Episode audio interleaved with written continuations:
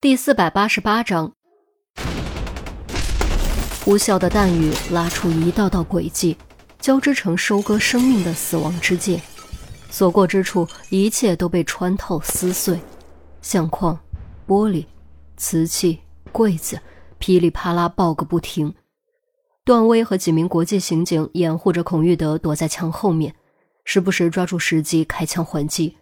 然而，手枪和冲锋枪的威力完全没法相提并论。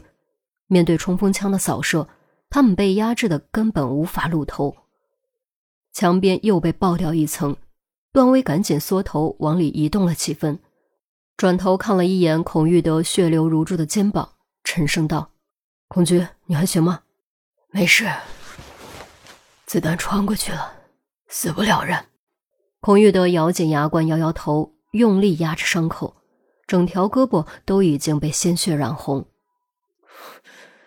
真没想到这帮家伙居然反应这么快，而且做的这么绝。他们就不怕被和恐怖组织划等号，导致上升为军事行动吗？段威说着，又砰砰还了几颗子弹过去。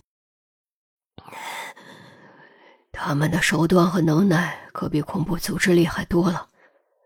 不过他们这次的反应的确非比寻常。这已经等同于恐怖袭击了。看来他说的没错，黑暗契约内部的激进派开始压制保守派了。孔玉德咬紧牙道：“恐怕不止这么简单吧？”段威明显明白孔玉德口中的他指的是谁。孔玉德点点头，同时也说明黑幻蝶放松了对激进派的压制，开始利用激进派。这分明就是狗急跳墙。段威话音刚落，对方火力突然出现空档，他没有任何犹豫，当机立断抓住时机，脚下用力一蹬，如猎豹般猛地横着扑了过去，双枪齐发，砰砰砰，连发十一枪，然后顺势翻滚，闪到了对面墙后，胳膊上的刺痛传来，他摸了一把，满手都是血，不过好在只是被子弹擦过而已。没有真的伤筋动骨，枪声抖止，随即传来重物落地的扑通声。段威用眼神示意几位队员和孔玉德不要妄动，转头扫视，从地上捡了个镜子碎片，小心翼翼伸出去照了照，确认安全之后，才终于松了口气。众人迅速从墙后面冲出来，只见凶徒果然已经被段威击毙，头上、心口、胳膊、腿上全是弹孔。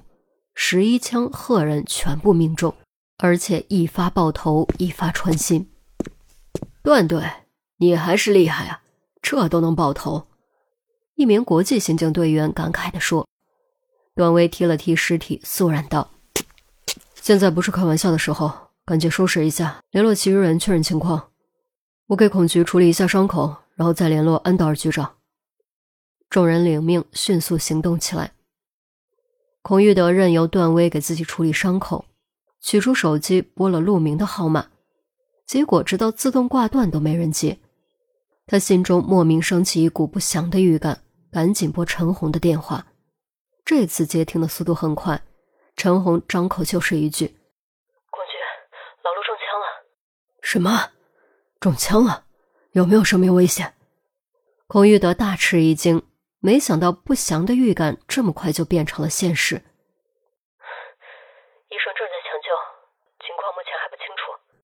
陈红的声音明显在颤抖。医生，你们在医院吗？孔玉德急声问。现在的情况真的是医院也不安全。不是，在一家诊所里，来不及送医院。有个医生，哎，一时间也说不清楚。孔局，你那边没事吧？孔玉德看了一眼地上的尸体和满目疮痍的房间，说：“我这边没什么，能应付得来。你们那边千万小心，注意侦查，尽可能藏到安全的地方。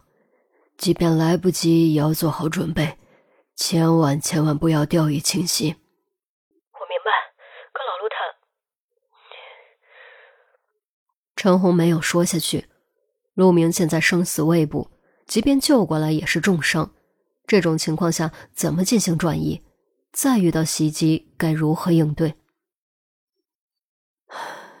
见机行事吧。无论如何，保护好自己。我们会尽快支援你们。抱歉。孔玉德说完，挂断了电话，长长叹了口气。段威已经帮孔玉德将伤口大致包扎好。陆明中枪了，没生命危险吧？暂时还不清楚，希望他吉人天相吧。说实话，是我对不起他们，不该把他们拉过来的。他们不来，钟离怎么会来？钟离不来，人质怎么办？而且只要他的判断没错，钟离就不会有任何危险，你没必要自责。段威安慰道。孔玉德摇摇头，没有接话。仅仅因为情势所迫，就真的可以不用自责吗？如果所有的事情都能这样，世界就不会如此复杂了。医疗诊所，陈红放下手机，孔玉德最后的那句道歉让他莫名有种奇怪的感觉，但为什么奇怪，却怎么都想不明白。便在这时。杜宾压着胳膊从里面走了出来，他的脸色明显有点白，估计是抽血抽的比较多。情况怎么样？陈红赶紧跑过来，急声问。于西、韩淼和郑月也急忙凑了过来。不知道，但是血止住了。杜宾的嘴巴里、嗓子里又干又燥，赶紧咽了口口水。于西接了杯温水递过来，说：“你也歇会儿吧。”真是多谢你的信了。嗨，这有什么？能把陆队救回来，比什么都强。杜宾抓起杯子，一口喝光，顿时感觉舒服了许多。陆队吉人天相，福大命大，一定不会有事的，一定不会有事的。陆队，你坚持住，千万坚持住，我不能没有你。韩淼红着眼睛，双手合十，默默祈祷。郑月稍微松了口气，一拍脑门，跑到外面桌子上，将三把枪拿了进来。一把正是打伤陆明的斯泰尔 TMP 冲锋枪，另外两把则都是手枪，其中一把还带有消音器。我当时想着可能有用，就顺手带上了。那家伙衣服里不知道还有没有别的，时间紧，没仔细找。什么叫尽可能有用？是太有用了。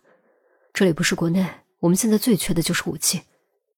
陈红双眼放光，直接将一把手枪拿了过来，稍微观察了一下型号，麻利拆下弹夹，看了看，确认是满的，又咔嚓装了回去。陈姐，这里毕竟是英国，我们在这里用枪合适吗？不会被抓起来坐牢吧？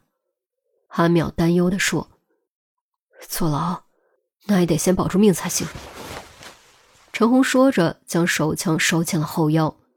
于西点点头：“陈姐说的没错，你想想我们现在的处境，对方没有杀掉我们会善罢甘休吗？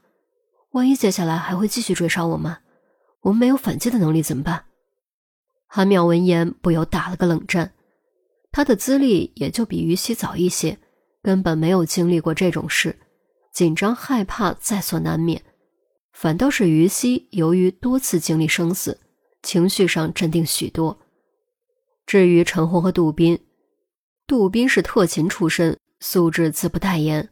陈红从警多年，遇到过的危险不计其数，甚至还和悍匪进行过激烈枪战，所以也不至于乱了方寸。唯一让他心神不宁的就是陆明的伤势。